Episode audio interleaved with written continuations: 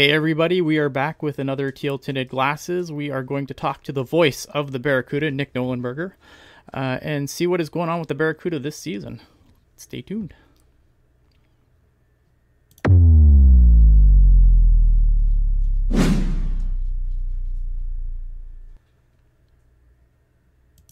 But of course, if you want to be part of the show, make sure to follow us on all the social media. Hit us up in the comments. We will try to answer any questions we get uh, as we move on. But let's get to this going here. Uh, it is myself. It is Mr. Kevin Lacy. It is Mr. Nick Nollenberger. How are you doing, guys? Excellent. Thank you for having me, as always. I love doing this. This is great. Um, Nick, I yeah, mean, I guess we, it'd be, we, uh... we, we, wrangled you in this time here. I know. I feel like I big league you guys on, on accident last time. I just, oh, I just no had a, yeah, brain fart and just totally, no. totally forgot that we had it on the calendar. So my yeah, and you know what? I'm normally like really good about like being like, hey, we still good, and I just first I was really busy and yeah, it was it was something. Um, just for everyone, I have a new puppy, so if you hear puppy whining in the background, that is just uh, going to be a normal thing uh, going forward. Nick, I he would be stole remiss... a dog from Pucks and Paws, guys. Let's oh, keep wow. it real here. Oh. I would be remiss if I did not ask uh, how was calling the San Jose Sharks game uh, in uh, obviously Rusanowsky going down to be inducted into the Hall of Fame. How was that experience? Oh, it was amazing. Yeah, it was a dream come true for me. Um, you know, you, you cross your fingers, you get another opportunity like that. You know, the long term goal for me obviously is the NHL. So uh, to get my first taste, I had done a couple of preseason games, but it, it's just a different animal, right? Um, yeah. Just the vibe and um, you know the the process leading into the game and, and and what goes into an NHL game. It's a it's a more I would say more robust in terms of uh, just the entire operation. Um, so yeah, it was a dream come true. I had an absolute blast. Uh, working with a guy like you know Drew Remenda, who's such a pro, it's easy, right? You just kind of hand off to him and he runs with it. So um, had a great time. It was cool to to fill Ruzy's uh, shoes for a night. Obviously, huge shoes to fill, keep his seat warm. Um, and now he's back at it, obviously, and I and I get back with the CUDA. But just for one night, it was a pretty pretty special night for me personally. And you know, I wish we would have had a better result, but that's just kind of how it goes sometimes. You can't uh, you can't control those things. I'm happy we got a goal. They hadn't scored. Uh, they didn't score the the two nights prior, I guess it was, um, in Vegas. So, you know, we asked for we asked for one goal. That's that was the only request, and we got that. So, uh, I'll take it. But yeah, an absolute blast and a thrill.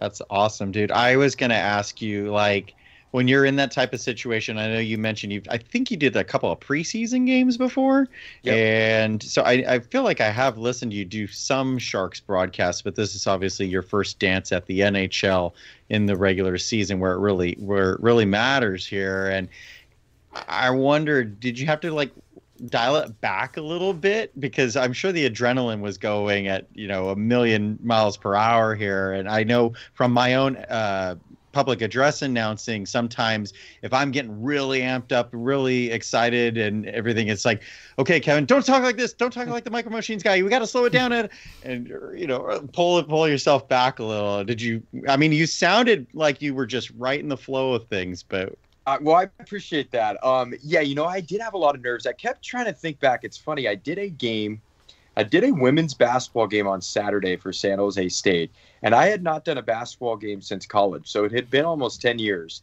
I had more nerves for that, and the only reason why is because I hadn't done it in so long. I tried to just have an approach with the Sharks game is I've called almost 500 professional hockey games. Um, this is just another game, and that's the approach I tried to take. Um, hopefully, it came off that way, and um, certainly, there were nerves, but there were kind of excitement, uh, butterflies, um, kind of surreal in, in, many respects.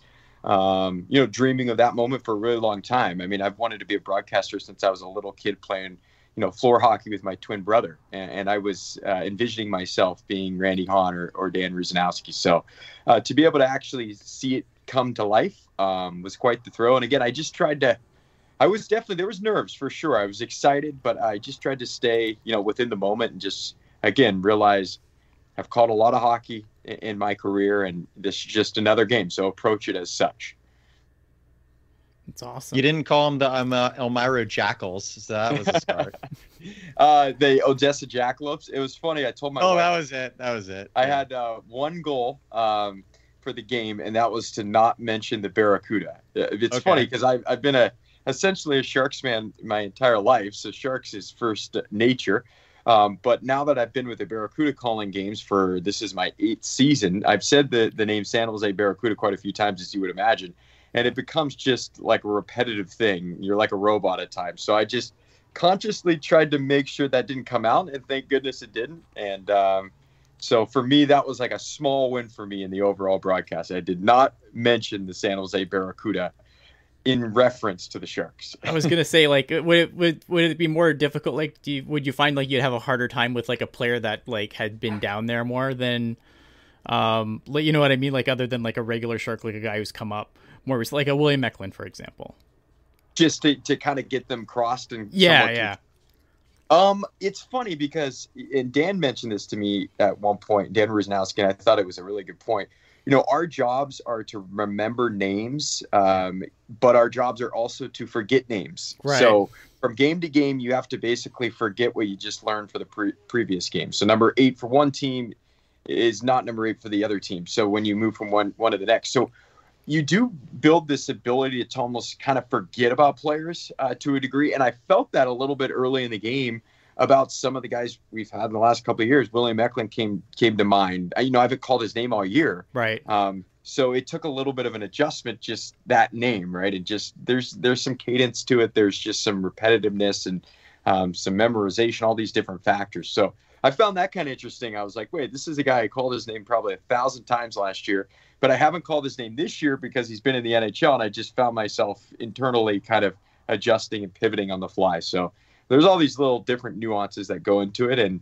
I guess you don't know until you're in the in the heat of battle, if you will, if if things are going to pop up. So, um, yeah, you think Eklund would be a slam dunk, but I found right. myself, you know, almost not not overthinking it or, or having to to think on the fly, but there was a slight like, you know, mental uh, hurdle, if you will, that I had to just you know get through um, as I was broadcasting. But for me, it's funny. It's like you do one period and, and you're pretty much, I feel like I know both teams. Um, I feel comfortable with both teams, but you've got to get through that first period before before it gets to that point. Fair enough. Um, so the Barracuda currently three five three and zero. Oh, um, good for nine points, eighth in the Pacific Division. Probably not the start we were hoping for. Um, going in, what is you know? I want to start like let's start with a with a positive. What's gone right so far for this team? Well, I like this team a lot, to be honest. I think this is a good group. I think it's a talented group. I think it should be a team that makes the postseason. You mentioned the record. It, you know, the record is it is what it is, and there's, uh, you know, there's no way to to downplay the start the team has had. But they've had a lot of leads, as you guys are well aware. Mm-hmm. Um, they've had multiple leads in the third period, multi-goal leads in which um, they squandered. Um, you look back at that that series against uh, Henderson, um, where they just could not figure a way to win these games. Yet they, at multiple points in the games, had leads, and uh, really, I felt like outplayed the opposition in, in, many points. So maybe it's a situation where you've got a lot of new faces, and you're still figuring out how to win. Sometimes we just think, hey, you're more talented, or or you make the right plays at certain times in the game, you're just going to win games but there's a skill right to finishing games too. And i think this team's still kind of figuring that out. It was good to get the win on sunday obviously kind of a bounce back game. Um, john mccarthy has said it at multiple times. He's liked his team's game in spurts but that's yeah. the problem. It, it, there's a there's kind of a a lack of consistency with the group so far in the early going but there's a lot of things to be excited about. I think we've got a good blend of veteran players that they've brought in um, the D Corp feels a little bit more experienced than maybe even what we had last year. And the goalie position has maybe been the, the most interesting area. Um, as you guys saw today, you know, Makiniemi sent to the ECHL. And I think for him, um, just, you know, reading, you know, through the lines, I guess, if you will, it, it's a situation where a guy has not been healthy. Yeah. We're going to send him down and play some games while we keep these other goalies here to play in the AHL. So, um, he'll probably be back soon. I would have if I had to guess, but Romanov's been a pleasant surprise in my mind, and I'm just kind of waiting for Chrona to, to get going. He, he had that really good game against Calgary, probably his best, and then is coming off his best win or his first win rather, and his best performance on Sunday. So you, are kind of waiting for him to get it going too, and uh, you know all teams uh, in hockey at least it seems like if your goalie's going, you're you're probably going as a team too. So. Um, you know, it's been an interesting start, but I do like the team, and I think this this group uh, has a chance to be really competitive. It's just about doing it again on a consistent basis. Yeah, I felt really bad for for Magnus Chrona because he was he was kind of struggling when he got called up. So, but obviously they had to call him up by necessity. Um, and then he obviously has to go into that game where it's the you know it's the it's, I think it was the second or the second of the the ten goal games. I felt really bad for him getting kind of put in there because I didn't think he had really kind of found his game in the AHL yet, and then to have to come up into the NHL and um, you know you haven't really found your game in the AHL and to go with the NHL, which is a completely different animal, and have to to go in in that situation, uh, I felt really bad for him. But I had I I have liked his game more as the seasons progressed. I think he's starting to kind of find his way a little bit. Georgi Romanov, that's a guy to me like that you mentioned earlier, like pleasant surprise. Like I think me and Kevin were talking about this off air before he came on. Like that to me is the is the big story because when he came on, I thought, okay, well, Mäkiniemi, you know, obviously there's been health concerns there, um, but I thought if Mäkiniemi could get healthy by the time the season started, uh, you know, they seemed pretty high on Magnus Chrona, and I was wondering if like Romanov was going to be the guy kind of playing the Strauss Mann role this year, and so far, I mean, he's been the he's been the best of the the two that have seen regular action. Yeah, I think it's a good point. I, I mean, going into the year, I figured you're exactly right. I kind of figured he'd be the third goalie. He'd probably be the guy pinballing between the two leagues. Um, because he wasn't, you know, to be honest, he wasn't great. I felt like in development camp. No. Uh, he stuck around. He stuck around for a couple of months. Was in San Jose all the way leading into training camp and rookie camp, and you could tell he made some huge strides. I think he got more comfortable just with his surroundings. Um, this is his first taste in North America, so culturally there's a big shock there. So he got more comfortable just with everything. The language uh, is coming along. I think he understands the language quite well. He just can't quite speak it at a uh, you know consistent uh, basis yet. Uh, but he understands a lot of things, which is helpful. And of course, Nabby working with him and being able to speak Russian to him helps too. Um, but he made some huge strides, pretty incredible in those two months what he was able to accomplish. And uh, you look at just his size and athletic ability. It, it, you know, there's a lot of physical tools there that get you excited about what he could become. So on Mäkiniemi, is this like a continuation of the same injury, or is this like a re-injury? Do we know anything about Mäkiniemi in that regard? Um, I, I don't know real specifics. I don't think he's dealing with it. I don't think what he's dealing with currently is anything to do with the surgery that he had last okay. spring. I think it's. I think he's got something else going on. Um, and I don't think, to my understanding, I mean, he's going to go to the ECHL and start playing. He's been practicing too, so I don't think what he's dealing with is is really serious. Um, but again, he's only played the one game, so yeah. uh, you know it's hard to really get into the brains of, of those decision makers and why that decision was made. Um, but you know, there's been a lot of goalies that have have went to the ECHL and used that as a as a platform. It's always a little weird when a guy starts in the AHL, had success. You know, the injury injury bug has certainly bit him. But even to play in the NHL last year and now be making his way down to the ECHL, and it's not really a performance based thing because he hasn't played. So um, it's more of an injury based thing. So maybe he can get down there, play some games, um, you know, feel good about his game, feel confident about himself physically, um, and then he'll make his way back up, I would imagine. So kind of an interesting move. But as you think about it and you kind of, you know, break it down, it, it does make some sense. Why don't you let the other two goalies who have been healthy, yeah. why don't you give them the net, allow them to continue to build their confidence because they're both pretty raw at the AHL level. And Mäkiniemi goes down, gets games, kind of builds his confidence up physically as well.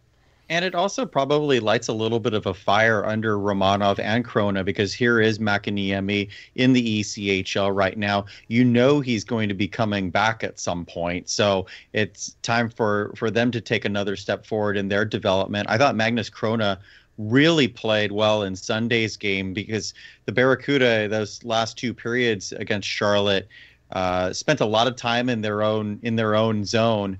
Um, I thought defensively, I, defensively, I think the team played their best game, but Chrona himself looked a lot more fundamentally sound. He was in control of both his his body, his movement, and his his rebound control was there. So uh, steps forward in the right direction, and hopefully Chrona and Romanov can continue that path with Mäkiniemi coming back. You, you, always want the the coach to have a really hard decision on who is going to be playing in goal. You want to have a, a three headed monster, and I don't think we thought that was going to be the case coming in, but hopefully um, Romanov can continue his success because uh, I think the numbers don't speak for themselves in, in, in his case, uh, and and Chrona can build off of now two uh, back-to-back consecutive strong starts. Mm-hmm. Um, we'll see where, where he goes here coming into Friday and Saturday's games against Colorado.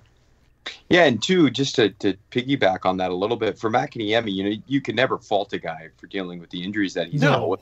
It's kind of too bad for him because clearly the Sharks, when they acquired him in that Brent Burns trade, there was a lot of upside there. I mean, he was coming off an injury, but his start in the AHL was incredible uh, with Chicago. Yeah. Um, so for him, it's about you know stacking games, stacking a consistent period of time of being healthy. But as we all know, your your greatest ability is your availability, and for Makiniemi, you know, for him to get to where he wants hey to. Hey everybody, we are back with another teal tinted glass. He's got to be healthy, right? Whether it's in the NHL or in the ECHL, if you aren't healthy um, and you aren't contributing, then then there, unfortunately there isn't a ton of value there. So hopefully for him, he can he can get healthy and, and kind of put these injury woes behind him and maybe you know I guess not maybe, but it will start for him the ECHL, and hopefully he can have success and then make his way back up.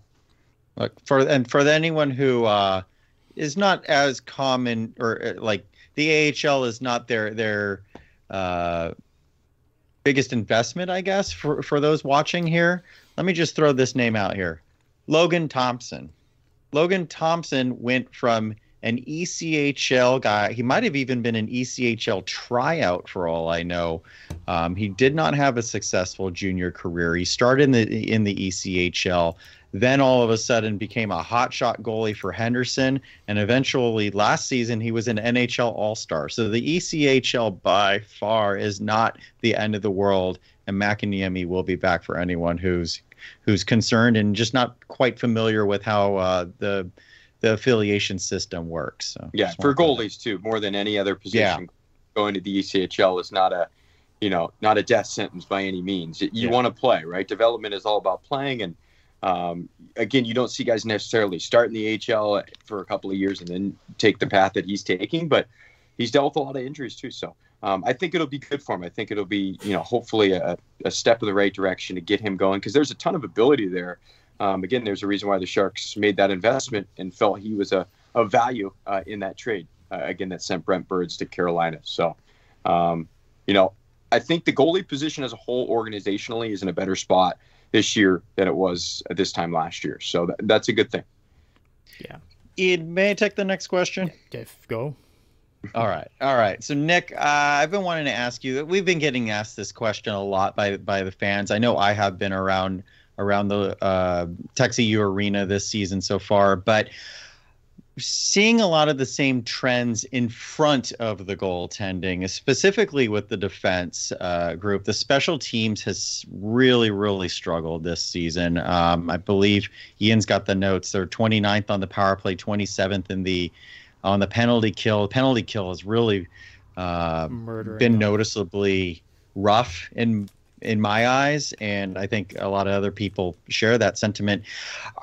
Have you noticed any differences from last season to this season and how this team is constructed and how they're preparing for games? Because I, am noticing a lot of the same trends that I, I was concerned about last season, such as getting blown out the first game of a back to back and then the second game having a much, much better effort um, and then just uh, the pe- taking too many penalties and and uh, making executing not so great in the neutral zones. I, am just curious. Um, have you noticed any trends from last season? Anything that um, they are bucking and and heading in the right direction on?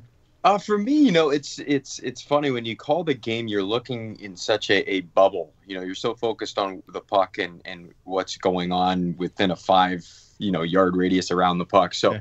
you know, just from a, a, schematic standpoint, you know, I, I, have heard that there's been some subtle changes. Um, okay. And anything that the the Barracuda do is usually in reflection of what the Sharks are doing as well. And there's a lot of different personnel changes.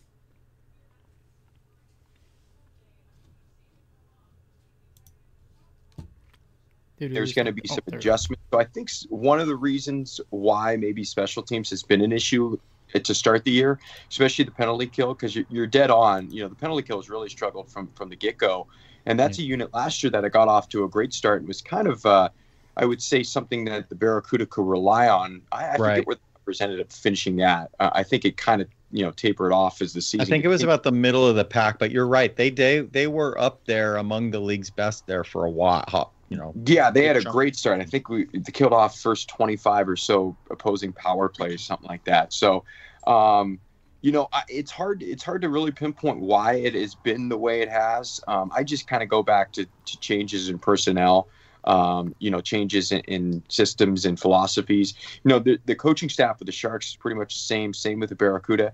So there is some consistency and, and you know, um, yeah, I guess consistency there for, for these players, but there's so many new players. You know, every year in the AHL, it's it's almost what feels like half the team is is fresh faces. So yeah. there's going to be a learning curve, and we're you know we're still only in November.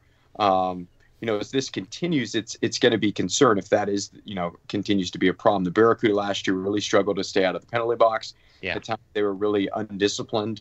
Um, and this year, I, I don't know if you know, looking at the numbers, I don't know if they've they've been, you know, worse off this year going to the box. I don't think they have. I, think I don't think they're of, as bad. Yeah, I don't. I don't yeah, think they've been as undisciplined. Of the pack but it's it's exacerbated when you can't kill off these, these right penalties. right exactly that's, what, that's what's been so glaring is uh, the penalty kill is really it really has struggled there's no question about it um, you know you lose guys like uh, Ryan Carpenter for example kills a lot of penalties in the NHL you know him going up I think that's that's a factor um, sure. You know, the, the veterans like Pouliot last year, you know, a guy who's played a lot of hockey at the professional level uh, he's gone. Just different departures and arrivals, I think, is is influencing and impacting uh, special teams and again results too, and being able to close out games.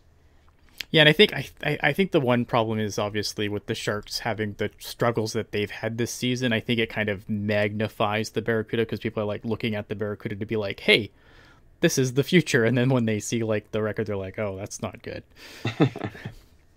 um, yeah, because I feel like like the one thing, the one place where I really like the Barracuda this year is the blue line. Um, but I feel like they're they're still kind of having some defensive struggle. Do you think it's just like again, just guys getting used to each other, different pairings? Because I feel like this is a really good blue line. Yeah, I like the blue line too. Yeah, I think so for sure. Um, you know, it's still pretty youthful, and you think of Cicek as being like a veteran guy, but he still hasn't played a ton of hockey. Mm-hmm. Um, you know, he's up and down last year. I think that impacted his consistency when he was in the AHL was that yo-yoing. Um, and there's an emotional toll that it takes uh, for a player like that going to the NHL, coming back. I mean, he admitted that I think on on multiple occasions that, that that's something that a young player has to really deal with, um, and isn't always accounted for. Uh, Mukhamadullin, I feel like has been really good. Uh, just he, just offensively, the way he's so cerebral with the puck but still there's going to be some different things he's got to learn in his own defensive zone being a little more physical in front of his net you know boxing guys out all those little things. Um, his defensive partner uh, Gawanke is, is a good offensive player but he's a guy too who's kind of rounding out his defensive game. There's these different factors right? Um, you know if they're if they were the perfect player they'd probably be up in the NHL so they're still kind of working on these these different things that make you a successful player. But um, I think you're exactly right. A lot of different faces uh, guys getting used to each other, um, guys trying to play the way the coaching staff wants them to.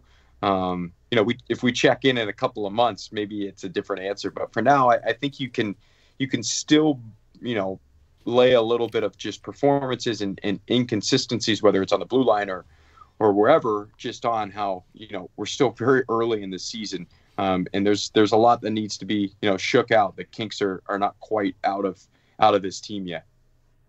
I do think that Henry Thrun, his reassignment to the Barracuda, has been very beneficial for him. I know uh, when we do Teal Town After Dark after the Sharks games, one of the common themes I see in our chat is when's Thrun coming back up? Why isn't Thrun here right now? You know, and all that. But I think Thrun has really developed nicely. I think for for for my money, I think he's been the steadiest defenseman the Barracuda have had since he was reassigned. And I think Radim Simek has has played pretty well as well. And Radim Simek has also found um, not like the fountain of youth, but because he it is a different level than what he's been used to playing the last few years. He has been willing to take more risks jumping up into the play without putting himself at a uh, putting his team at a different I can finish this sentence without putting his team at a disadvantage because he has been very timely with his his pinch ups and, and fallbacks and stuff. And and I think Thrun and Simek have both really helped kind of stabilize this group to where you mentioned Mukhamadullin and Gawanke being a a pair right now. I think that's a great pair to have for both of them because Mukhamadullin, if Gawanke as an NHL career, that's the type of defenseman he's probably going to be paired with in the long run, and vice versa. Mukhamadullin's probably going to be paired with a more offensive minded defender like Gawanke. I was saying to Ian here the other night, I think him and Addison would be a pretty fun pair to watch. Mm, so yeah. um, I do think things pieces are sliding into place now with this team. I think that's a great point. Simek's, uh, you know, he's he's come in with a great attitude. Um, I think he's just grateful to be playing. You know, the situation sure. dealt with really during his entire tenure with the Sharks is, has been tough. You know, he's just dealt with one injury after the other. So the fact that he's healthy and playing, he's just happy to be there. Um, you know, and the first time we had him, which was six or so years ago, uh, you know, he had almost no English uh, that he oh. could speak, and now he's you know fluent in English. And his his child was born in San Jose, and you know his wife's here, and you know he's really comfortable with the area and really happy-go-lucky guy. It's been cool to kind of you know, I I knew him prior, but I we just weren't able to communicate. So now we've you know been able to talk quite a bit. And he's just a really good guy, and again, he's just happy to be there and happy to be playing. It's not a situation where he's you know pouting that he's in the AHL. You know, he's playing, he's healthy, and uh, you know, in the games he's played, I, I, feel like he's really you know he's been very solid. You can tell yeah. he's a guy pretty seasoned, and as he should be. He's 31 now. He's been around for a long time, um, but you know he's filled in filled in really well and been a nice you know steadying presence back there. But you know, Thrun as well. Thrun's a younger player, but um, you know, pretty pretty poised, pretty mature kid. Um, you know, Harvard background, right? He played college hockey for a couple of years, so you know he knows what it what it takes to just be an adult and a professional.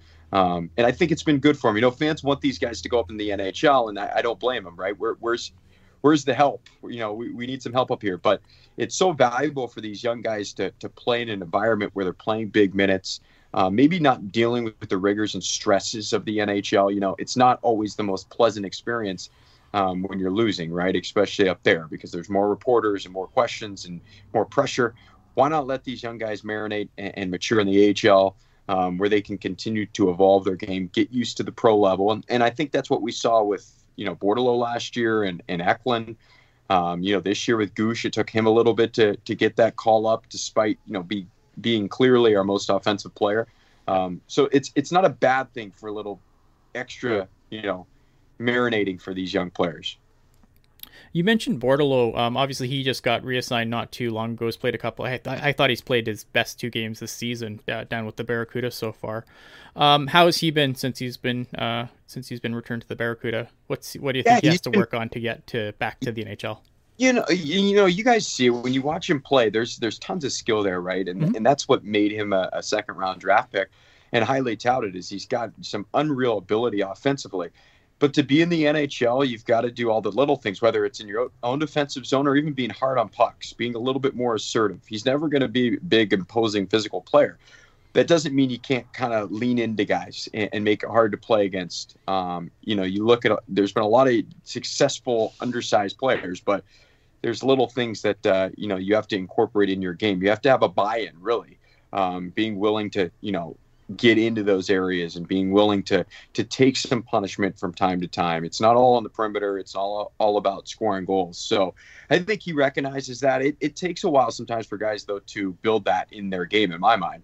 Um, and that's something he's going to have to learn if he wants to be an NHL player. But you know, offensively, the skills there. He told me when he came back. I said, "What, what's your goal here when you're when you're back in the AHL?" And he said, "I'm I just want to get my swagger back." Um, nice. I thought that was an an interesting point. You know, just wanting to get confidence back because when you're in the NHL and you're again in an environment that there's not a lot of success right now and the team's struggling and you're not playing much and you're getting healthy scratch from time to time or you're not playing many minutes you know this is a, a kid who's been, you know, the superstar on every team basically he's ever played for. So that, that's a tough mental hurdle uh, for any player. And for him to come to the AHL plays a big, big role. Obviously, confident in the league, knows, you know, his abilities translate at the AHL level. So, um, I like the approach. I, I like the attitude. He's a great kid, um, and it's just about getting better. You've got to you got to look at the. It's it's hard for these guys, right, to look at a at a more macro approach, uh, more long term, uh, because they live and die each and every day on on the results and and the progress. Um, but if you take a you know a bigger bigger look at, at your career and where you want to be, um, you know, for him to be in the AHL at this point, it's not a bad thing, right? It's it's everybody wants to be in the NHL, but come to the AHL, have success, and try to continue to to round out your game. Where again, maybe the pressure and lights aren't so bright. That's fair. Um, I think it's. I think ahead. that's kind of interesting point that Bordeleau wants to get his swagger back, being a being technically, I think, a second year pro still. I don't think he, that other that that cup of coffee with the Sharks counts as a full season. I could be wrong, but anyway, uh, I think that's a really interesting take because that sounds like a player who understands his abilities and knows what he can do, uh, even still being very young in his career. Uh, to to identify his confidence as as the big thing he wants to work on. That says to me, all right, here's a player who knows once he gets his confidence, he can go out there and light the world on fire. And that's I think what this organization uh, needs more of, uh, especially as as Ian mentioned the the struggles in the NHL, the rough start for the Barracuda here this season, things that the team starting to come around, and I think overall, if you get a full unit who starts to believe themselves, watch out, you know? Yeah, I think one guy who's like definitely we've noticed his absence so far, Tristen Robins. Do we have any timeline on Tristen Robins uh, getting back into game shape? No, and I don't. I, I mean, I've seen him. He's in you know good spirits. I, I don't think he's skating yet. Um, so I mean, I don't even know the specifics of the injury. I never yeah. asked stuff because you don't really want the information because I, you know, I'm he, not going to Nick, you know we're gonna ask you, and whether you can tell us or not, we're still gonna ask you anyway. Injury. Lower body injury. That's all I got for you. Uh, uh, I heard you say ankle. I don't know what the timeline is for him. I think you know he's obviously trying to get back. I would imagine he's back in the next, you know. I don't, again, I don't want to put a timeline because I'd sure, be completely sure. guessing. But um, right. you know, hopefully he's back by December. I would, you know, that that would be the goal. I yeah, mean, he's not skating yet. Needs so. him. Yeah, I mean, definitely for sure. And you know, you want for him too. This is a big year. He's in his second season yeah. of his pro career. You know, you want him to take that big step. It's been it's been disappointing, and it's again not his fault. No, and, and been disappointing for nobody more than himself. But um, to you know miss the start of the year and still be out, um, you know, kind of a, a late game injury in preseason. It's just it's kind of too bad. Yeah, yeah, it's super unfortunate because again, like I think there's a guy who, and I think when you look at their early struggles too, I think like Tristen Robins, like you could just tell that he wasn't there, especially when, you know, before Bordeleau came back down.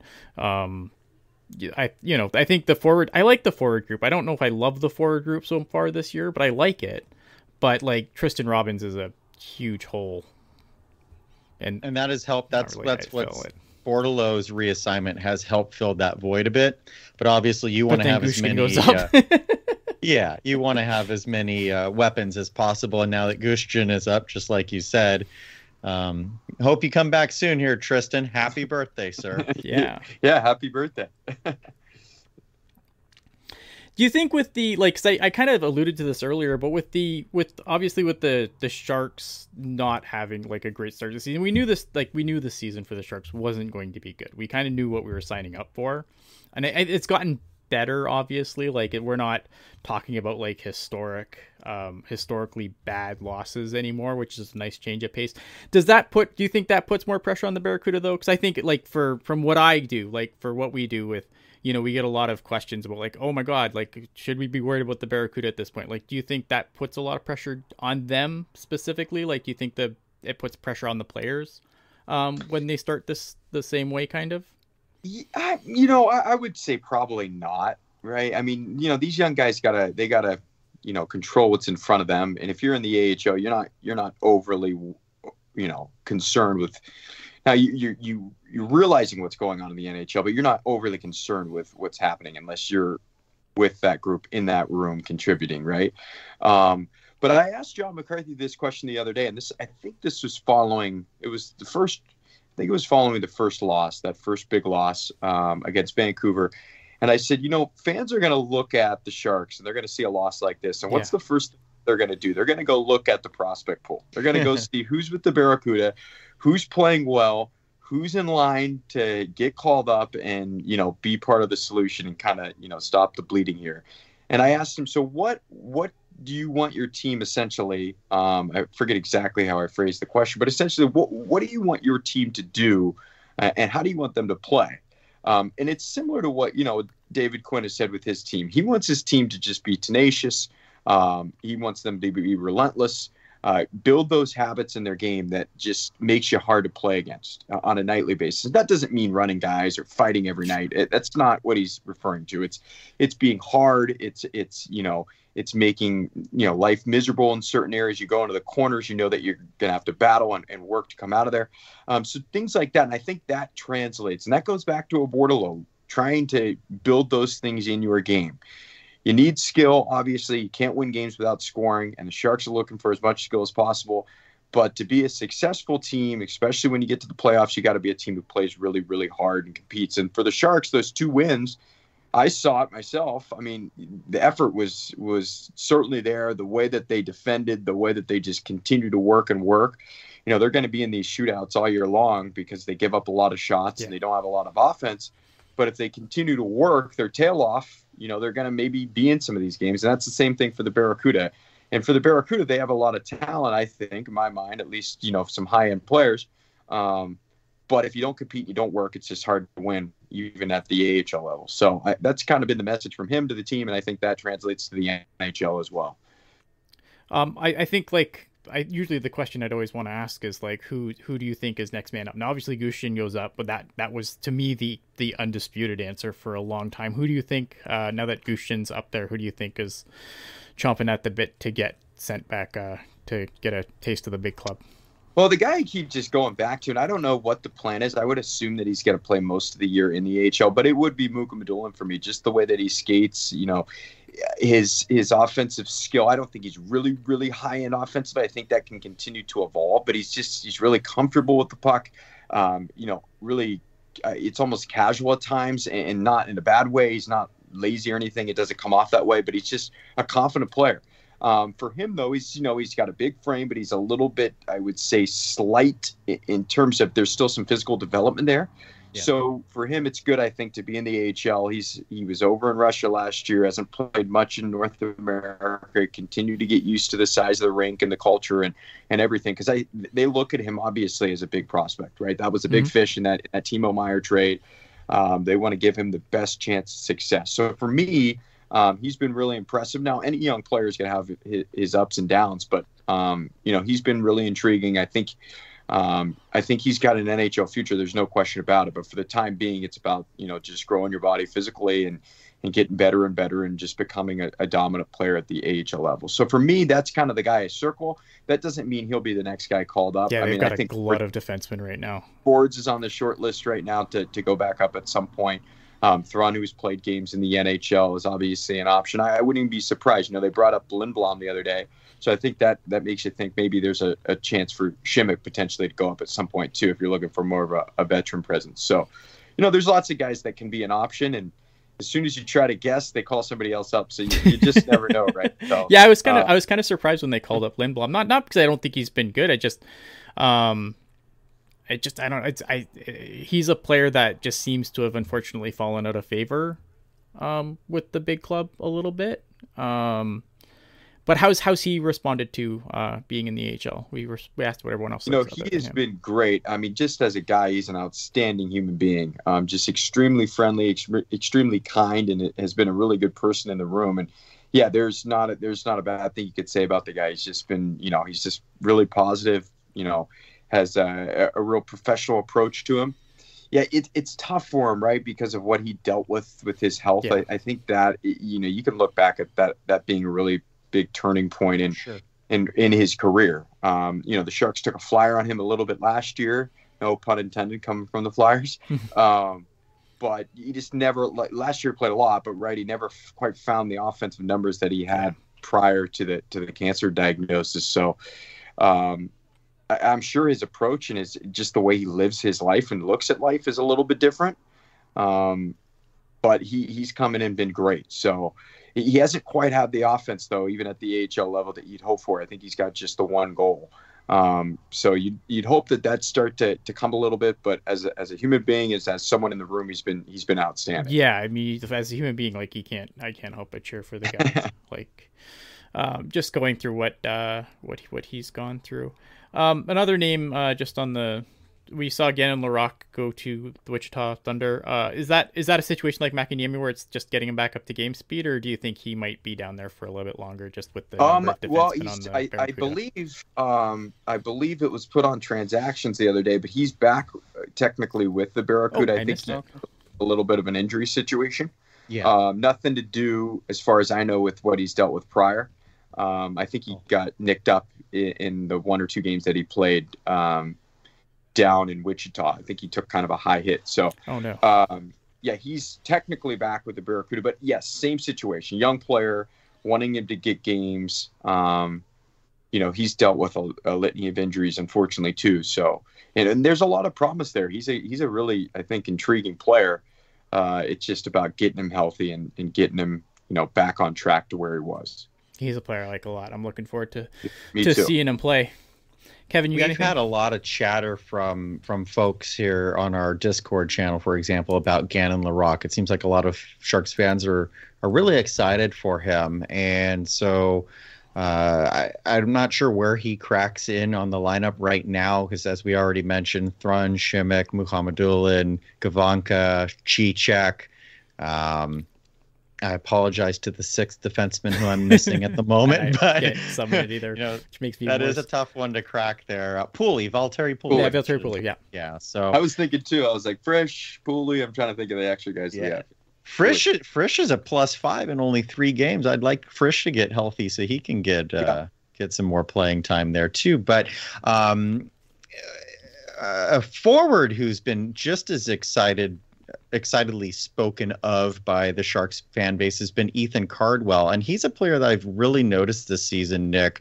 Um, as he's not the player who's like the most stand out when you're looking at the the prospect pool. I mean, he did go back for an extra year last year of juniors, for example, but he goes out, he competes hard. You mentioned Coach McCarthy wants to reward the players who play exceptionally hard. And I think that Ethan Cardwell's work ethic might be second to none on this roster uh, because lately he has been getting the pivotal moments of, uh, you know, late game penalty kill or late game offense with the goalie pulled, whatever. He he's out there and making an impact. And Jules, who's one of our colleagues here at Teal Town USA, was asking me the other day, you know, what's his NHL trajectory? And I think because he wasn't quite on my radar in that respect, I said, I don't know. But if he continues to make the most of his opportunities, there's a role for a player like that in the NHL. Have you have you noticed anything like considerable about Cardwell's game that is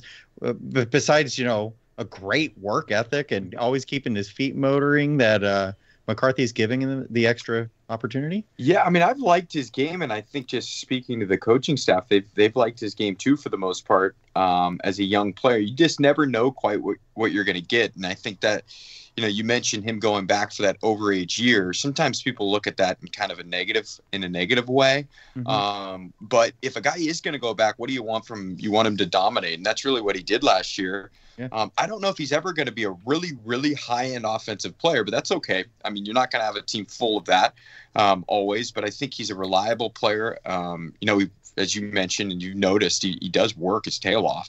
Um, and he's and he's got a little bit of an offensive nose for the net too. So maybe not a, a, huge ceiling in terms of his offensive ability, but the you know the floor for, for a young player is is you know pretty pretty decent. So I, have been really intrigued by his game. Um, and as a kid who's just he's really mature for his age.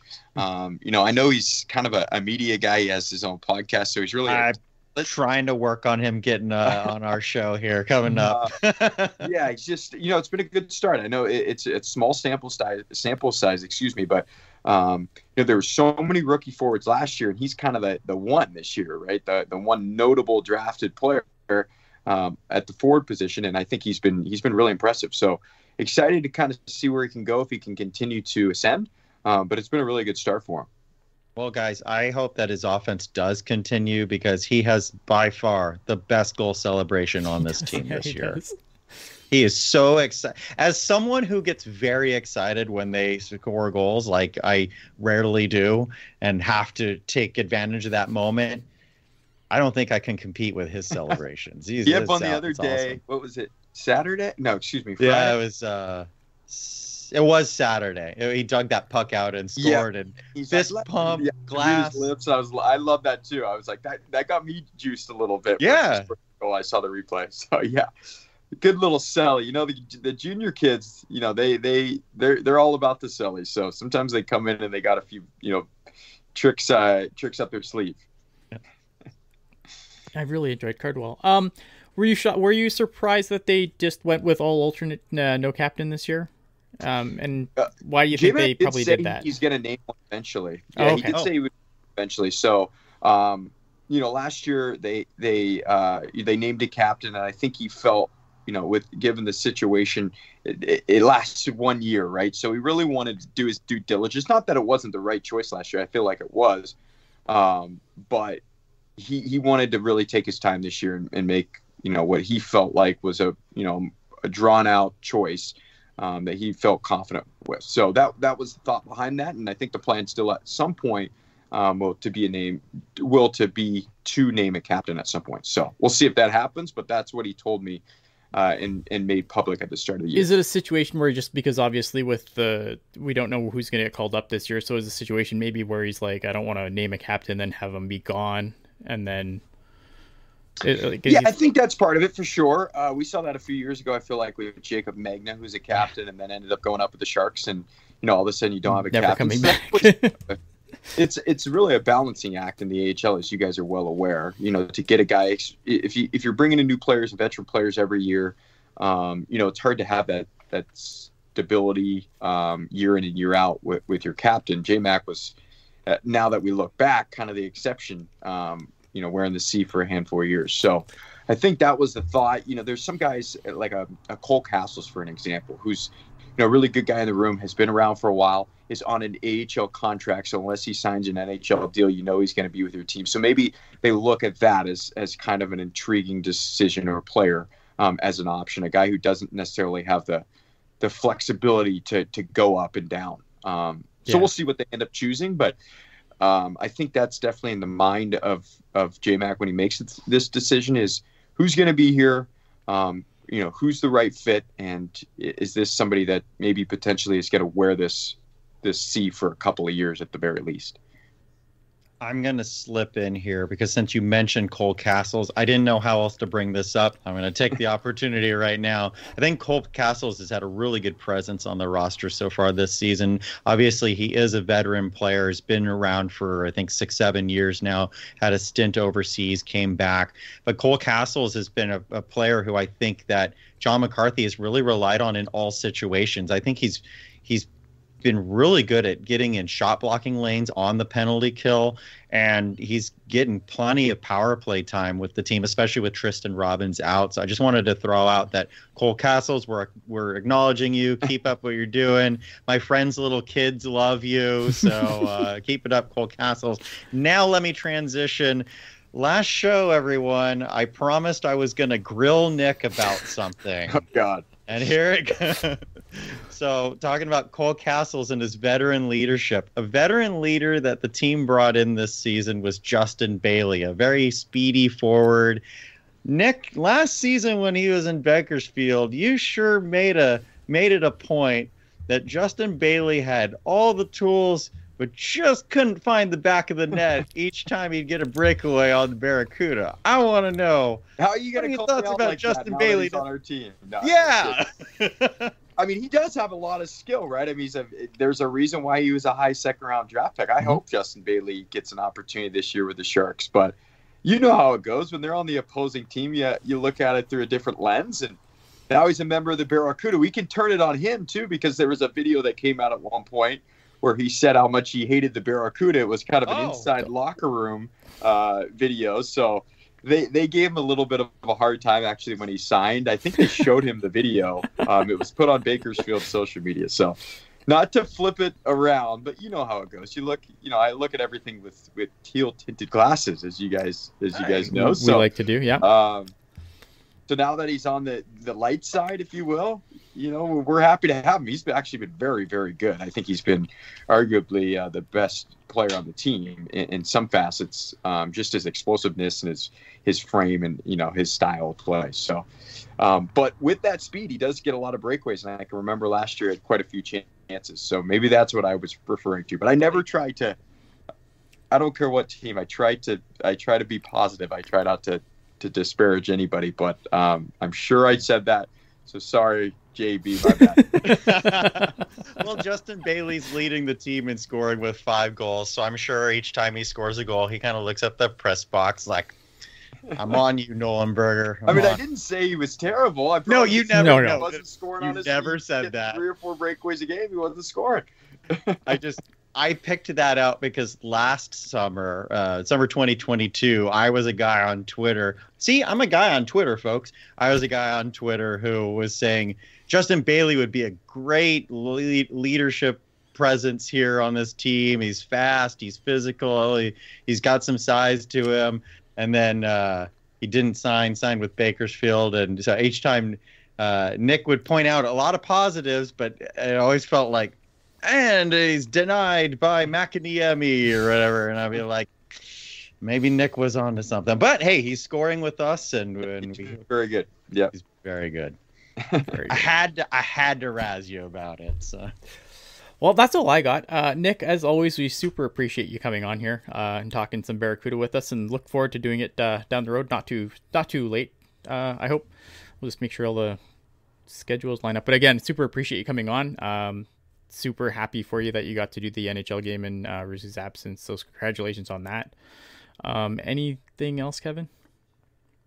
Oh, one the only the only other thing, you know, yeah, congratulations, Nick. I was so proud of you to get that call up, and I and uh, I I know that it's just a, a dream come true and well deserved, and and uh, you've paid your dues, so that's fantastic. I do also want to acknowledge uh, Emily Garner, who just left the, the team to go, I believe, to the Iowa Wild. She was the presentation coordinator at Tech CU Arena specifically for the Barracuda. And I just wanted to, as my final thought, say, uh, wish you well, Emily. I, uh, when I, I, I've discussed public address announcing with her in the past, and so we had a very good rapport. So she will be missed uh, uh, for sure from the organization. So.